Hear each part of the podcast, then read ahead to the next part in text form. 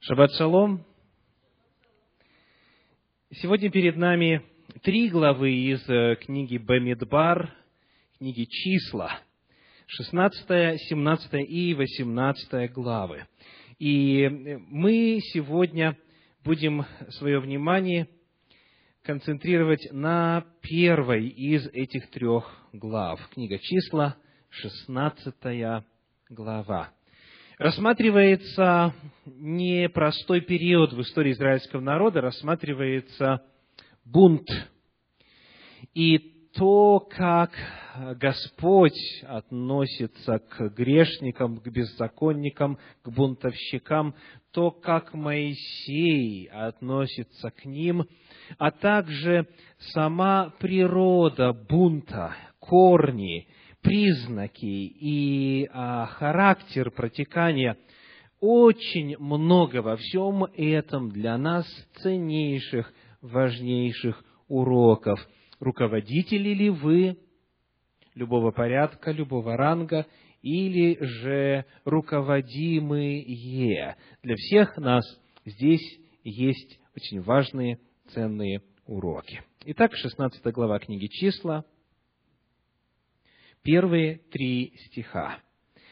Корей, сын Ицгара, сын Кафов, сын Левин, Идафан и Аверон, сын Илиава, и Авнан, сын Фалефа, сыны Рувимовы, восстали на Моисея, и с ними из сынов Израилевых двести пятьдесят мужей, начальники общества, призываемые на собрания – люди именитые.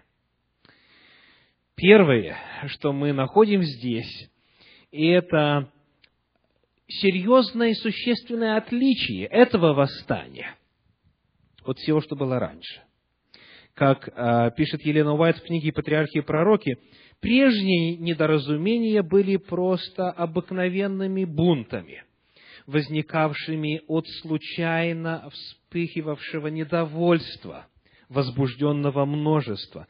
Но то, что произошло теперь, явилось результатом тщательно разработанного заговора с целью свергнуть власть вождей, поставленных Богом. Откуда это видно? Из того, что сказано, 250 мужей начальники общества, люди именитые. Они присоединились к возглавившему восстание Корею, Тафану Аверону и а, Авнану, и пошли против Моисея. Одно дело, когда в народе вспыхивает бунт, или недовольство, или жалобы. И это дело а, обычное, понятное, потому что, ну, бывает так, что народ не понял идеи или идеалы своих руководителей, а между ними дистанция в социальном отношении и в иных сферах. Но здесь, здесь люди именитые, первые люди в обществе. 250 человек. Это достаточно много. 250 начальников – это те, которые близки к руководству. Так?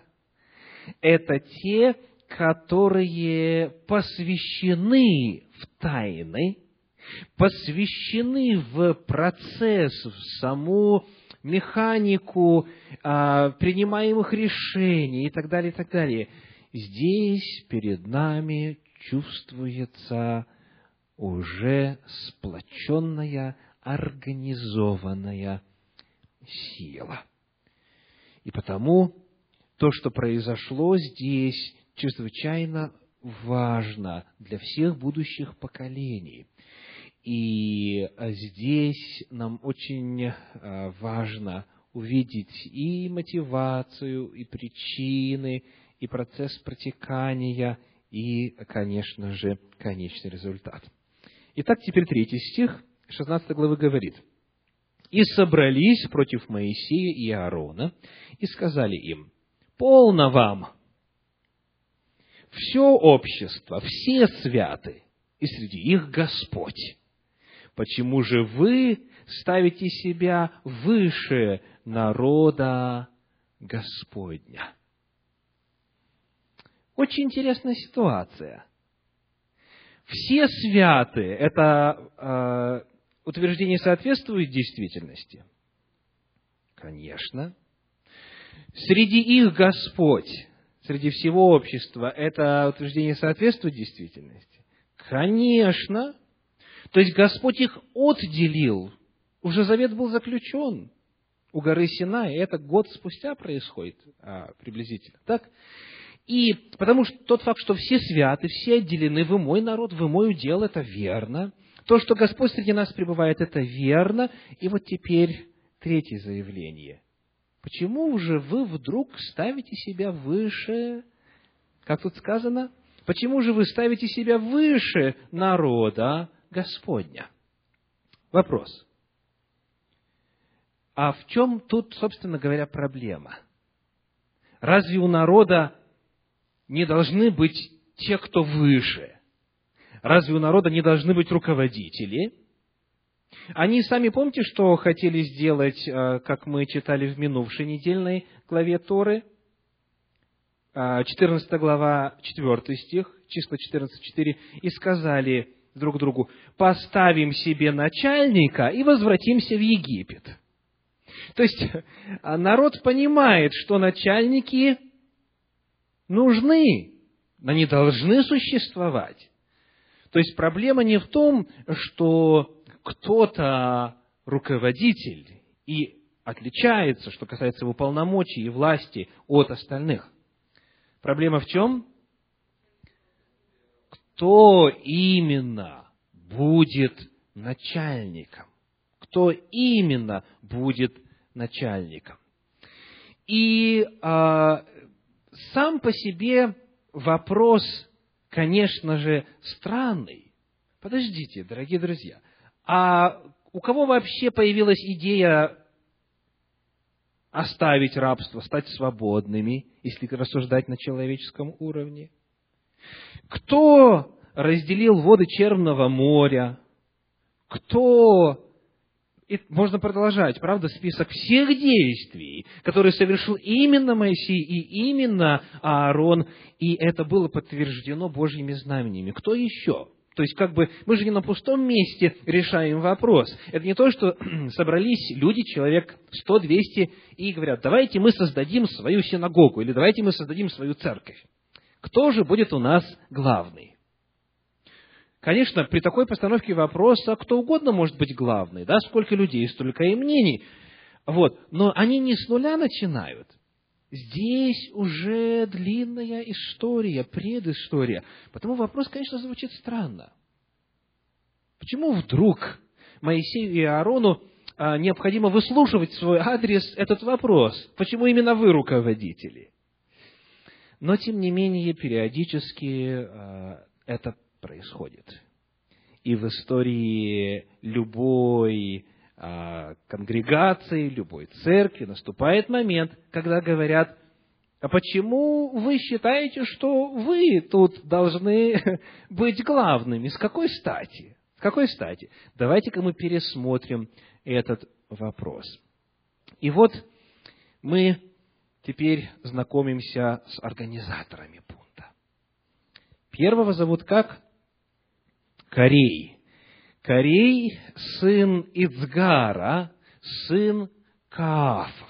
Что мы о нем знаем из Торы? Что мы о нем знаем?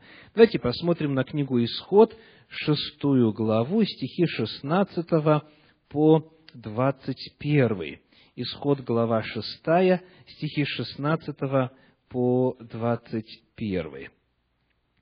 Вот имена сынов Левия по родам их. Герсон и Каав и Мерари. Итак, у Левия три сына. А лет жизни Левия было 137. 17 стих 6 главы книги Исход.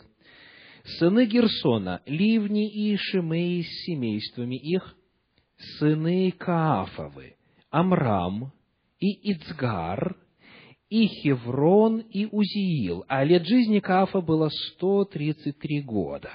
Итак, у Каафа Амрам, Ицгар, Хеврон и Узиел. Далее. Сыны Мерари, Махли и Муши – это семейство Левия по родам их. Амрам взял Иоховеду, тетку свою себе в жену, и она родила ему Аарона и Моисея. Итак, этот небольшой отрезок, отрывок родословной показывает, а, кем Каав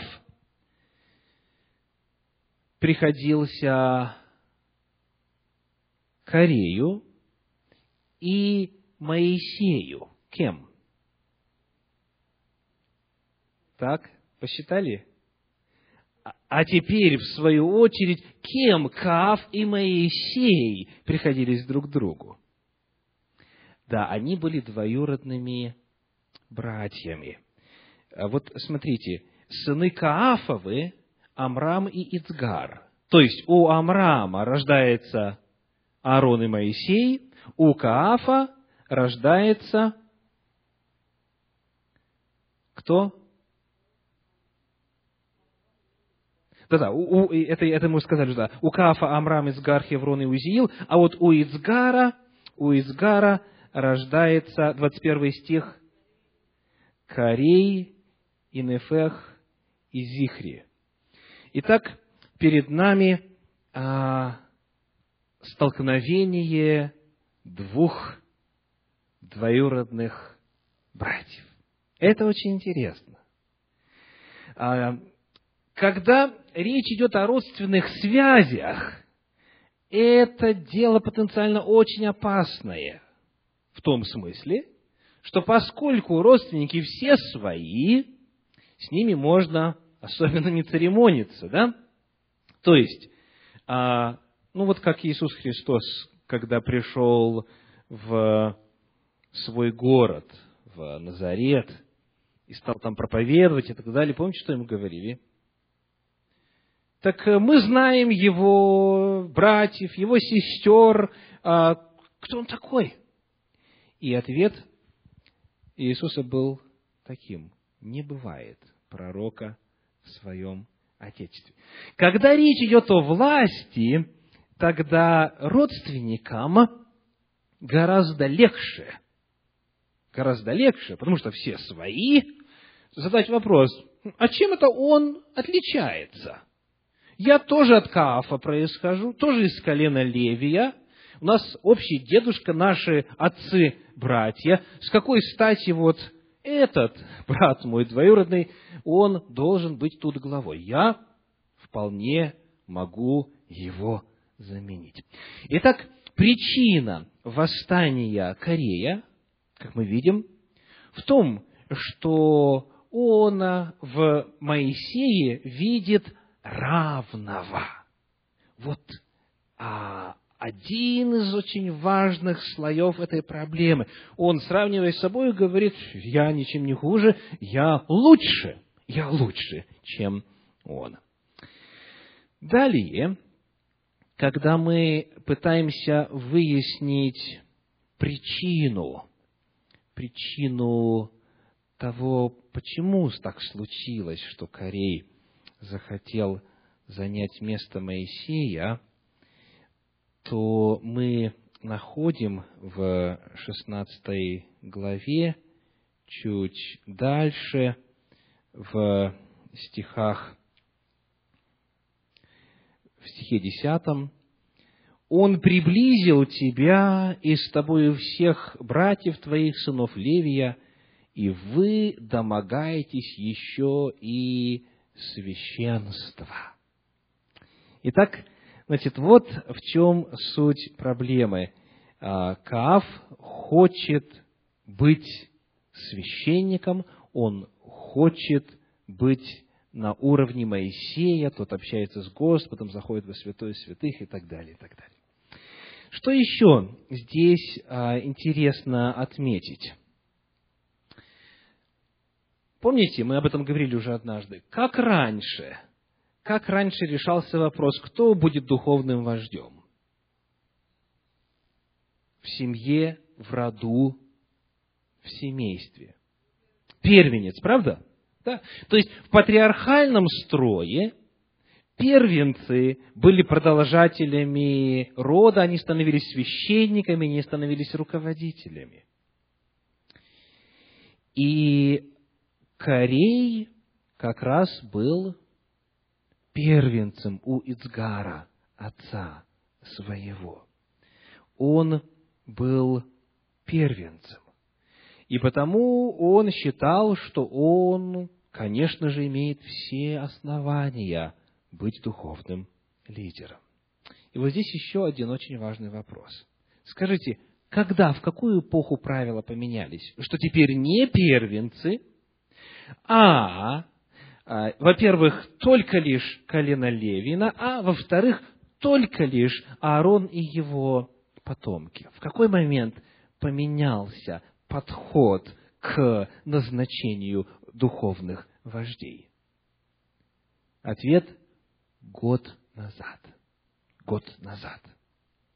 То есть год назад, когда Моисей находился на горе Синай, для того, чтобы получить от Господа и записать книгу закона, в это время Израиль сделал себе золотого тельца, и когда Моисей сошел и призвал, кто Господень ко мне, и все сыны Левиины собрались, вот тогда сыны Левиины были по этой причине были отделены, освящены. И вместо того, чтобы первенцы теперь были священниками, Господь сказал, левиты, и причем вот эти и эти люди. То есть все это произошло совсем недавно по отношению к тому времени, которое описывается в 16 главе книги «Числа».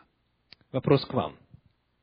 Как вы реагируете на перемены? Как вы реагируете на перемены? Вот было всегда вот так, а, и, и, и, как говорится, в нашей конгрегации именно так всегда делалось, а теперь вдруг год назад появляется совершенно другой принцип, совершенно другой подход. Вопрос, легко ли человеку перестроиться? Конечно, нелегко, конечно, нелегко. Это было и у моих отцов, и у дедов, и прадедов. Мы всегда так жили. А теперь появляется новое откровение воли Божьей, то, чего раньше мы не знали – и э, надо перестраиваться. Перестраиваться очень тяжело, очень тяжело. Так вот, еще один очень важный момент, что касается причин восстания. И это неспособность к переменам, что касается мировоззрения, духовного мира, служения, служения Богу. Мы делали всегда по-другому. С какой стати сейчас вместо первенцев, вместо меня будет другой лидер? Я хочу, чтобы было, как было раньше. Я хочу, чтобы было, как было всегда. Еще один очень важный момент. Перед нами Корей. Давайте теперь познакомимся с другими его а, сообщниками, с заговорщиками. Дафан и Аверон и Авнан, все они сыны Рувимовы. А почему они примкнули к восстанию? Что их не устраивает? Значит, давайте вспомним, кто такой Рувим. Он первенец Иакова. Он первенец Израиля. И потому вновь та же самая проблема. Они мыслят в категориях прошлого времени, предыдущих эпох, и говорят, из колена Рувимова должны быть руководители. Пусть Корей будет у нас священником, так? А нам, пожалуйста, верните политическую власть. И несмотря на то, что сам их праотец Иаков сказал в своем пророчестве своему первенцу Рувиму, ты не будешь преимуществовать. То есть ты не будешь первенствовать, они, тем не менее, желают добиться своего. Э, очень интересно об этом пишется в книге «Патриархи и пророки». Они охотно поддержали чистолюбивые планы Корея, будучи потомками старшего сына Иакова, они претендовали на гражданскую власть, а также вместе с Кореем хотели разделить почести священства. Но вот есть еще один интересный э, момент здесь касательно причин. Значит, давайте вспомним, что мы уже узнали – родственные отношения. Во-вторых, неспособность воспринять новое, неспособность к переменам. В-третьих, это желание первенствовать и жить по закону патриархального периода, то есть это особое отношение к своим корням – а знаете, кто мой отец? А знаете, какого я рода? И вот еще один момент. Если э, смотреть на стан израильский, то колено Левия и колено Рувима двигались всегда рядом во всех переходах. Мы читали уже, как они снимались станом, как они располагались станом и как передвигались. И вот в комментарии Санчина говорится, к тому же колено Леви и колено Рувима двигались рядом во всех переходах, что может служить иллюстрацией к выражению «горе злодею и горе его соседу». И у Елены Уайт это записано тоже очень интересно. Неподалеку от шатров Корея и Кафитян с южной стороны Скинии располагалось колено Рувимова и шатры Дафана и Аверона, князей этого колена. Они охотно поддержали честолюбивые планы Кореи. Итак, еще один интересный момент – это соседство. Соседство. То есть, вот а, скажите, если, допустим, а, вы храните а, с осени яблоки, и потом где-то ближе к Новому году обнаруживаете, что там не все в порядке, каким путем идет процесс порчи яблок, процесс гниения яблок? Если есть гнилое, то оно заражает соседа, тот своего соседа, и таким образом весь ящик пропадает. Они жили рядышком, они жили друг с другом, они вечером, а, как э, делают на Руси, или как сказали бы на Руси, собирались чай попить, о том о сем поговорить. И вот э, в этих кулуарах, где-то в своих, как говорится, соседских переулках, они потихонечку-потихонечку вынашивали вот эти планы. Соседи, соседи. А, как э, говорит комментарий Санчина, горе злодею и горе его соседу. Очень большое значение имеет то, кто наши соседи. В физическом смысле и в том плане, с кем мы общаемся, кто наш ближний, а с кем мы проводим время. Как сказано в первом послании к Коринфянам, в 15 главе 33 стих, «Не обманывайтесь, худые сообщества развращают добрые нравы».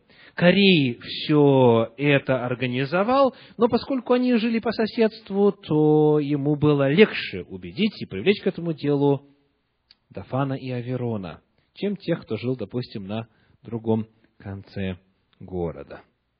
Очень интересно, рассказывается в трактате Перкей Авод, наставление отцов, а, следующая история. Равин Иоханан бен Закай однажды спросил пять своих учеников, «Выйдите и посмотрите, исследуйте, каков благой путь, чтобы человеку идти по нему». И вот они пошли и изучались, и исследовали жизнь, и спрашивали, и у разных студентов были разные ответы. А его близкий ученик, Равин Йоси, сказал, самое доброе – это иметь доброго соседа, иметь хорошего соседа. И тогда Равин Янханан бен Цакай дает следующее задание. Выйдите и посмотрите, каков злой путь, от которого человеку следует отвращаться. И после исследования вновь Равин Йоси отвечает, плохой сосед. Берегитесь плохого соседа. Значимость э, влияния человеческого невозможно переоценить. С кем вы общаетесь? С кем вы проводите время? О чем разговоры? Какого уровня эти друзья? И речь не идет о людях, с которыми мы, как говорится, а, общаемся, зная, что они и грешны, и беззаконны, но мы стремимся их наставить на путь истинный. Речь идет о людях, с которыми нам приятно общаться. И даже если мы поначалу не разделяем их нечестивые замыслы, то просто сам процесс общения, общение ради общения, общение потому что близко вместе, потому что, э, так сказать, рядышком находимся, это общение начинает на нас очень сильно влиять. Итак, вот это мы нарисовали с вами Э, предисловие, введение ко всей этой трагичной истории и выделили уже несколько важных причин, предпосылок, э, мотивов для возникновения этой взрывоопасной ситуации и, соответственно, параллельно вывели несколько уроков, несколько предостережений для нас. И вот давайте теперь посмотрим, что происходит дальше. Книга Левит, 16 глава, вернее, книга Числа, 16 глава, 4 стих. Числа 16, 4. Моисей, услышав это, пал на лицо свое. Что это может означать? Что означает этот жест, это действие, это положение тела?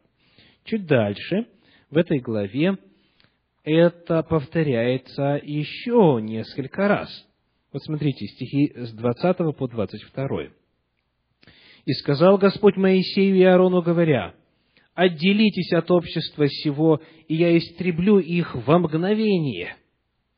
Они же пали на лица свои и сказали, «Боже, Боже, Духа всякой плоти, один человек согрешил, и Ты гневаешься на все общество». Итак, пали на лица и что делают? Молятся. Вот реакция Моисея, человека Божия. То есть, против него бунт, против него восстание, и причем это озвучивается вслух при обществе.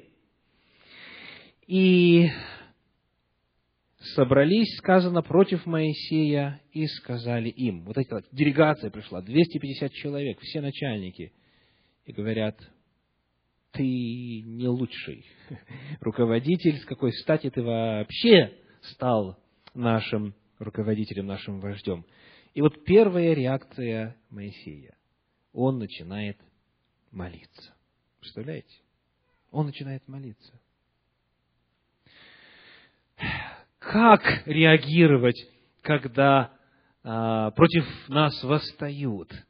Как реагировать, когда нас, как у нас говорят, подсиживают, да, а, бунт, несправедливые обвинения и так далее, и так далее. Первая реакция – молитва. Падает на лицо свое, молится, обращается к Господу, и потом уже, потом уже начинает разговаривать с бунтовщиками. Вообще, в принципе, на протяжении всей этой главы, на протяжении всей этой главы реакция Моисея просто поражает глубиной э, своей, глубиной его любви к, к людям. То есть, он молится здесь, теперь, когда Господь говорит, я все общество сейчас истреблю, Моисей падает на лицо свое, начинает молиться ходатайственной молитвой. Господи, Господи, нет, не нужно. Он просит за них, он молится, он просит защиты а, для них пред Господом. И еще раз в 16 главе, в стихах 41 по 50 мы видим ту же самую реакцию. Давайте посмотрим 16 глава стихи с 41 по 50. На другой день все общество сынов Израилевых возроптало на Моисея и Аарона и говорило, вы умертвили народ Господень. И когда собралось общество против Моисея и Аарона, они обратились к скинии собрания, и вот облако покрыло ее, и, слава Гос... и явилась слава Господня. И пришел Моисей и Аарон к скинии собрания, и сказал Господь Моисею, говоря, «Отсторонитесь от общества сего, и я погублю их во мгновение» но они пали на лица свои. И сказал Моисей Аарону, возьми кадильницу и положи в нее огня жертвенника, и всыпь курение, и неси скорее к обществу, и заступи их, ибо вышел гнев от Господа, началось поражение. Удивительно, три раза, три раза на протяжении этой главы, на протяжении этой истории Моисей падает на лицо свое, молится Господу, просит у него мудрости и просит о спасении тех, кто восстает против него и готов а, фактически его уничтожить. Вот это, вот это называется «люби врага своего». А те, кто никогда Тору не читает из христиан, говорят, что любить э, врага своего, это уже Иисус Христос придумал и, и его апостолы. То есть э, мы видим, как Моисей, он живет этими принципами. Это, это его естественное отношение к людям. Они его враги, вне всякого сомнения. Но он их любит, и он желает, он желает э, дать им еще и еще и еще один шанс. И вновь вопрос ко всем нам, как вы относитесь к своим врагам, к обидчикам вашим, к тем, кто посягает на вас, как вы реагируете, что вы говорите, о чем вы молитесь Господу. И вот здесь есть очень интересный момент, что касается молитвы Моисея, 16 глава, 15 стих, говорит так. «И Моисей весьма огорчился» и сказал Господу. Значит, Моисей весьма огорчился. Вот его реакция. И он говорит, не обращай взора твоего на приношение их. Я не взял ни у одного из них осла, и не сделал зла ни одному из них. Итак, очень интересно. С одной стороны, мы видим, он просит у Господа защиты для них, он просит спасения им, он желает сохранить им жизнь. С другой стороны, а, он, сказано, весьма огорчился. В комментарии Санчина говорится так. «И весьма досадно стало Моше». Чувство досады возникает, когда человек, почувствовав неискренность собеседника, понимает всю бесполезность попытки переубедить его. И потому он говорит, Господи, не обращай взора Твоего на приношение их. Что это значит? Они договорились, потому что вопрос-то идет о священстве, да? Кого Господь подлинно назначил быть священником? Он говорит, хорошо, вы возьмите свои кадильницы, все эти 250 начальников, которые претендуют на священство, и Аарон возьмет свою кадильницу, и пусть Господь покажет, пусть Он решит. И потому они намеревались на следующий день принести приношение, перенести вот это воскурении Фимиама. И Господь говорит, вернее, Моисей говорит Господу, Господи, Ты видишь, что, что это несправедливое обвинение. Ты знаешь, что я ничем не погрешил против них, я никому из них не сделал зла. Пожалуйста, не обращай взора твоего на приношение их. Тоже очень интересный момент. То есть мы видим здесь э, Моисея как человека, он переживает.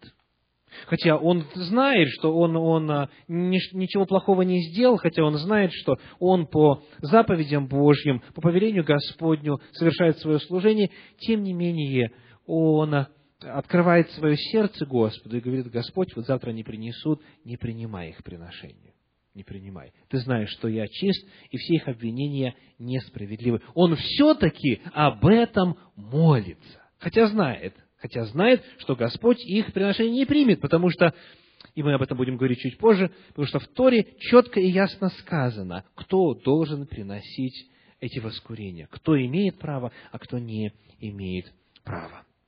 Итак, не принимай воскурения, которые они собираются принести тебе завтра ни у кого из них не взял я ни одного осла.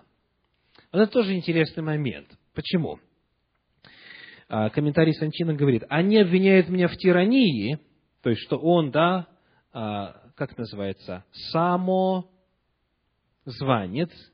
и он а, автократ, он узурпировал власть и в самовольном порядке он э, решает править народом и решать все вопросы. И вот он говорит, они обвиняют меня в тирании, но я не воспользовался даже теми правами, которые принадлежат мне по закону. Я никогда не принимал ни от кого из них никаких даров. Для того, чтобы оценить слова Маше, дальше пишет комментарий Санчина, следует обратиться к книге э, Шмуэль, 1, то есть это у нас первое царство, 8 глава стихи с 11 по 12, Первое царство, 8 глава стихи с 11 по 12, где перечислены права, которыми Тора наделяет царя, призванного управлять народом. Там говорится, вот, вот права царя. Он возьмет 10 он, процентов а, всего дохода Израиля, он возьмет и коней, он возьмет и, и слуги себе и так далее, и так далее. Так вот, он был руководителем, и более того, он был не просто руководителем. Книга Второзакония, 33 глава, стихи 4 и 5 говорят, «Закон дал нам Моисей, наследие обществу Иакова, и он был царь Израиля». Слышите? Он был царь Израиля, когда собирались главы народа вместе с коленами Израилевыми. Моисей был царем. И потому он имел право на то, чтобы пользоваться тем, тем, тем или тем. Но он говорит, я ни у кого из них не взял ни одного осла. То есть он этим правом своим не пользовался. И потому, конечно же, не было, не было никаких законных оснований противиться его руководству, оспаривать его власть. Такого руководителя очень трудно сыскать на земле. Здесь очень много в 16 главе книги Левит а, для нас очень ценных уроков и наставлений. И я хочу а, на некоторые из них еще обратить ваше внимание. Помолившись, мы прочитали четвертый стих, что делает Моисей дальше? Пятый стих, с пятого по седьмой. «И сказал Корею и всем сообщникам его, говоря, «Завтра покажет Господь, кто его и кто свят, чтобы приблизить его к себе, и кого он изберет, того и приблизит к себе. Вот что сделайте, Кореи все сообщники его, возьмите себе кадильницы, и завтра положите в них огня, и всыпьте в них курение пред Господом. И кого изберет Господь, тот и будет свят. Полно вам, сыны Левины. Вот эта фраза «полно вам, сыны Левины» тоже очень, очень важна, очень многозначительна. То есть, что делает Моисей? Первое. Он пытается с ними поговорить. Он пытается их урезонить, Что значит полно вам? Хватит. Давайте, как, давайте закончим, давайте перестанем. А, вы знаете, как бы, вы знаете все, что было. Зачем нам вообще об этом говорить? То есть Моисей пытается вначале словесно, путем разговора, путем увещевания, пытается решить вопрос, пытается решить проблему. Но, к сожалению, к сожалению, это, этого не удается. И э, Моисей дальше продолжает, стихи с 8 по 10. «И сказал Моисей Корею, послушайте, сыны Левия, Неужели вам мало того, что Бог Израилев отделил вас от общества израильского и приблизил вас к себе, чтобы вы исполняли службу при скине Господней и стояли пред обществом, служа для них? Он приблизил тебя и с тобой всех братьев твоих, сынов Левия, и вы домогаетесь еще и священства. То есть Моисей теперь начинает а, обличать Кореи и говорит, говорит – Господь и так вам дал честь. Господь и так дал вам особое служение. Он выделил. И зачем, зачем вы домогаетесь еще и священства? То есть мы видим, что, что Моисей пытается решить этот вопрос, разговаривая с ними лично, пытается уговорить их, пытается приблизить их к пониманию воли Господней. И вот теперь в конце своей речи, в одиннадцатом стихе, Моисей ставит вопрос ребром. Мы, конечно, должны понимать, что нам э, не передан весь разговор Моисея с ними. Мы видим только главный момент. Он говорит, полно вам. То есть пытается уговорить. Потом он говорит, «А, у вас нет права. Посмотрите, вы так обладаете властью. И потом, когда разговор не клеится, ничего не получается, он говорит, 11 стих, он завершает свои слова так. «Итак, ты и все твое общество собрались против Господа». Что Аарон, что вы ропщите на него? Итак, вопрос он ставит теперь в какую плоскость? Это воля Божия – Господь так повелел, в Торе это записано, и если вы восстаете против человека, знайте, что вы не против плоти и крови восстаете, вы восстаете против Господа. То есть, это, вы знаете, э, ну, более сильного аргумента нет. Он в конечном итоге очень четко ставит вопрос. Если вы восстаете против Аарона, а Аарона поставил и меня поставил Господь, кстати, он о себе даже не говорит, но он говорит, если вы против Аарона восстаете, а его поставил Господь, знайте, что вы этот бунт организовали против Господа. И здесь очень важный урок для нас. Суть проблемы. Бунт и восстание против Божьих помазанников – против отделенных Богом на служение законным путем людей, против Божьих ставленников. Это бунт против Господа. Это бунт против Господа. Конечно, каждый может сказать, меня Господь помазал, и найти там два с половиной человека, которые его рукоположат, и скажут, ты у нас епископ. Да. Но здесь логика совершенно другая. Божий закон. Божье откровение. Вы видели, как Господь возгремел глазом с горы Синай. Вот что Господь заповедал, вот Его закон, мы поступаем в соответствии с Ним. И потому во свете всего этого, знаете, что ваш бунт не против человека, а бунт против Бога. Поговорив с Кореем, Моисей дальше пытается разговаривать с кем? С двумя другими. Стихи с 12 по 14. «И послал Моисей позвать Дафана и Аверона, сынов Елиафа. Но они сказали, не пойдем. Разве мало того, что ты вывел нас из земли, в которой течет молоко и мед, чтобы погубить нас в пустыне, и ты еще хочешь властвовать над нами?» Привел ли ты нас в землю, где течет молоко и мед, и дал ли нам во владении поля и виноградники? Глаза людей сих ты хочешь ослепить, не пойдем. Итак, поговорив с Кореем и его сообщниками, он теперь идет разговаривать с Дафаном и Авероном. Но вот их реакция. Они не хотят даже разговаривать.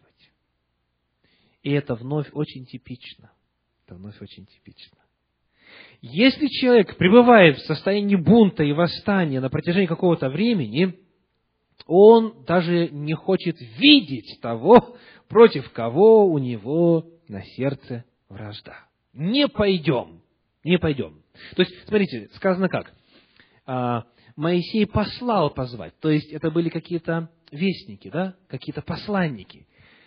И а, они возвращаются, говорят, вот Дафан и Верон нам сказали, не пойдем. То есть наступает момент, когда даже видеть не могут того, против кого они восстали. Второе, что мы видим здесь, это искажение реальности. Скажите, как они назвали Египет? Страна, в которой течет молоко и мед. Да? Хороший был мед и молоко, когда они были рабами. И когда сказано, египтяне принуждали их ко всякой работе жестокостью, то там страшно, что происходило. И они говорят, вот это, это было, было, было э, вот такое, такая была страна чудесная, молоко и мед. Что происходит? Мы об этом в прошлый раз говорили, да? Если человек позволяет себе чуть-чуть отклониться от правильного пути, у него мозг начинает работать, пусть и логично, но в совершенно неверном направлении. То есть они начинают искажать реальность, они начинают искажать факты. И, к сожалению, от этого никто из нас не застрахован. Если мы делаем поворот в неправильном направлении, против воли Божьей, против а, Божьих служителей, против Божьих помазанников, против законно утвержденного руководства народом Божьим, а, или в любом другом направлении делаем неверный шаг, то пребывание в этом направлении, оно меняет способность человека здраво мыслить. И он начинает искажать реальность, сам того, возможно, и не замечая. Итак, вторые, а, вот эти представители колена Рувима не хотят даже разговаривать. То есть первая попытка, да уже не первая, а очередная не удалась. То есть Моисей пытался с ними поговорить. Нет, ничего не помогает. И вот когда ситуация дальше накаляется, Давайте прочитаем стихи с 23 по 26 в 16 главе книги числа. «И сказал Господь Моисею, говоря, «Скажи обществу, отступите со всех сторон от жилища Кореи, Дафана и Аверона». И встал Моисей и пошел к Дафану и Аверону, и за ним пошли старейшины Израилевы, и сказал обществу, «Отойдите от шатров нечестивых людей сих, и не прикасайтесь ни к чему, что принадлежит им, чтобы не погибнуть вам во всех грехах их». И отошли они со всех сторон от жилища Кореи, Дафана и Аверона. А Дафан и Аверон вышли и стояли у дверей шатров своих с женами своими, сыновьями своими и с малыми детьми своими. Здесь тоже очень важный момент. А, Господь говорит, скажи обществу, отступите со всех сторон от жилища Кореи, Дафана и Аверона. Вот это Господь сказал, скажите обществу. А что говорит Моисей? Давайте посмотрим отойдите от, шас, от шатров нечестивых людей сих. Он не называет имена. Он говорит, отойдите от нечестивых людей. И дальше, чтобы не погибнуть вам во грехах их. К чему призывает Моисей? И кого он призывает? Он призывает всех. Всех. Обратите внимание, он не говорит, вот эти обречены, потому давайте хоть остальных спасен. Он ставит вопрос по-другому. Он говорит, вот есть грех, есть нечестивые люди, кто не хочет в их грехах участвовать, отойдите. То есть, это кого в себя включает? любого, кто не хочет участвовать во грехах. Это чрезвычайно важно. То есть перед нами еще одна попытка все-таки спасти этих людей. Еще один шанс. Ведь они могли уйти. Они могли перейти на другую сторону. И, как мы сейчас увидим дальше, это самое вообще удивительное в этой главе. Мы не знаем сколько, но были те, кто перешел. Хотя они были из числа вот этих людей, но они ушли, отступили от нечестивых и обрели спасение. Конечно, то есть прямо перед уничтожением, прямо перед тем, как Моисей говорит, вот если сейчас земля э, развернется и так далее, прямо перед наказанием, он говорит, все-таки вы можете сейчас отойти и присоединиться к обществу а, народа Божья и, и спастись. Это, вот это удивительно. И Моисей, и Господь, они раз за разом предлагают и дают людям, грешникам, беззаконникам шанс спастись. И вот дальше, когда происходит наказание, и когда проваливается земля, и все нечестивцы проваливаются в преисподнюю. Это тоже сам по себе очень важный разговор, но это отдельная тема. Что такое преисподняя? Они, сказано, живыми сошли в преисподнюю.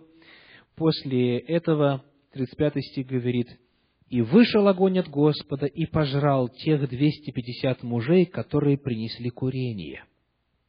Которые принесли курение.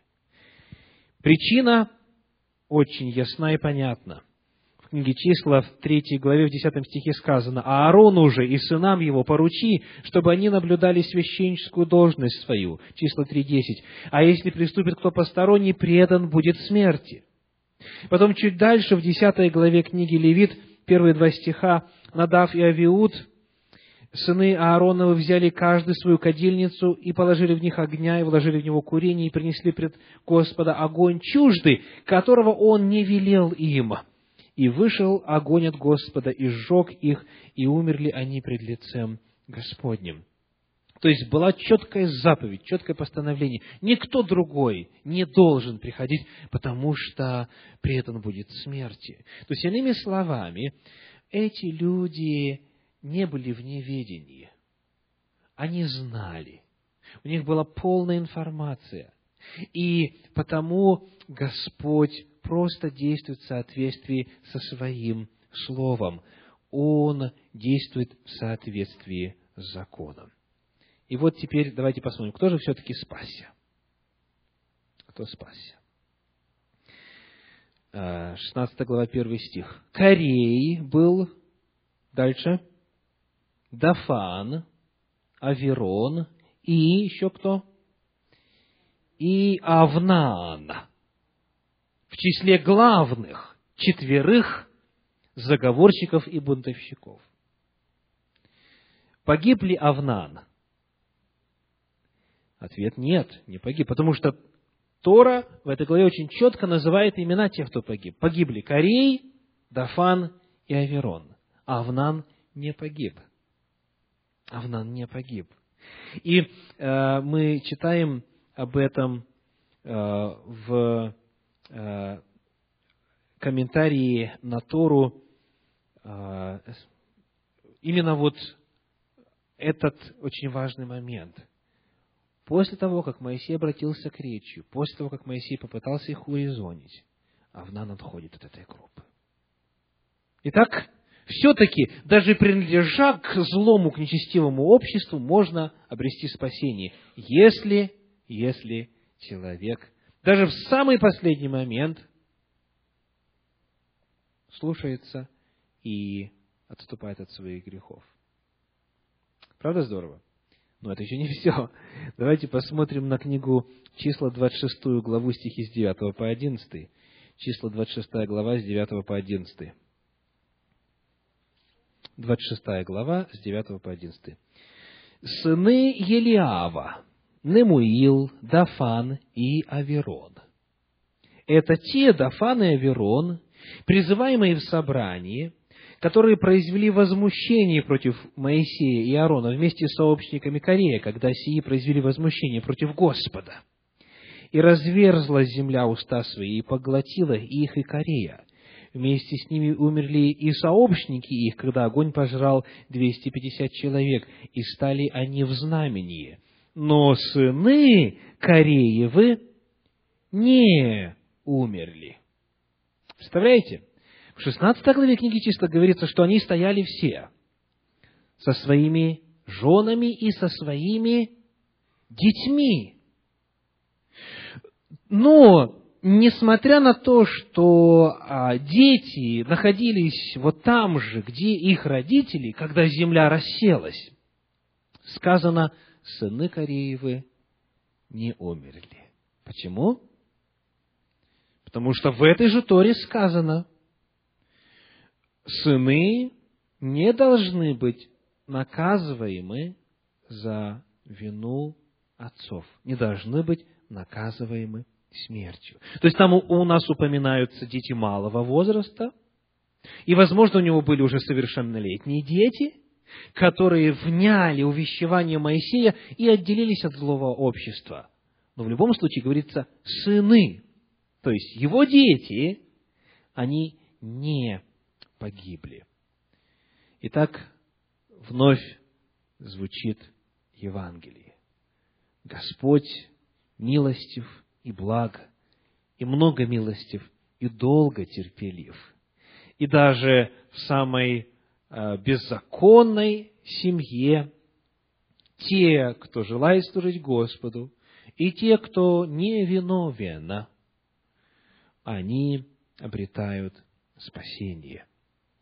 И дальше мы находим э, в книге Псалтирь целый ряд удивительных псалмов. Псалмы сынов Каафовых. Псалмы сынов Каафовых.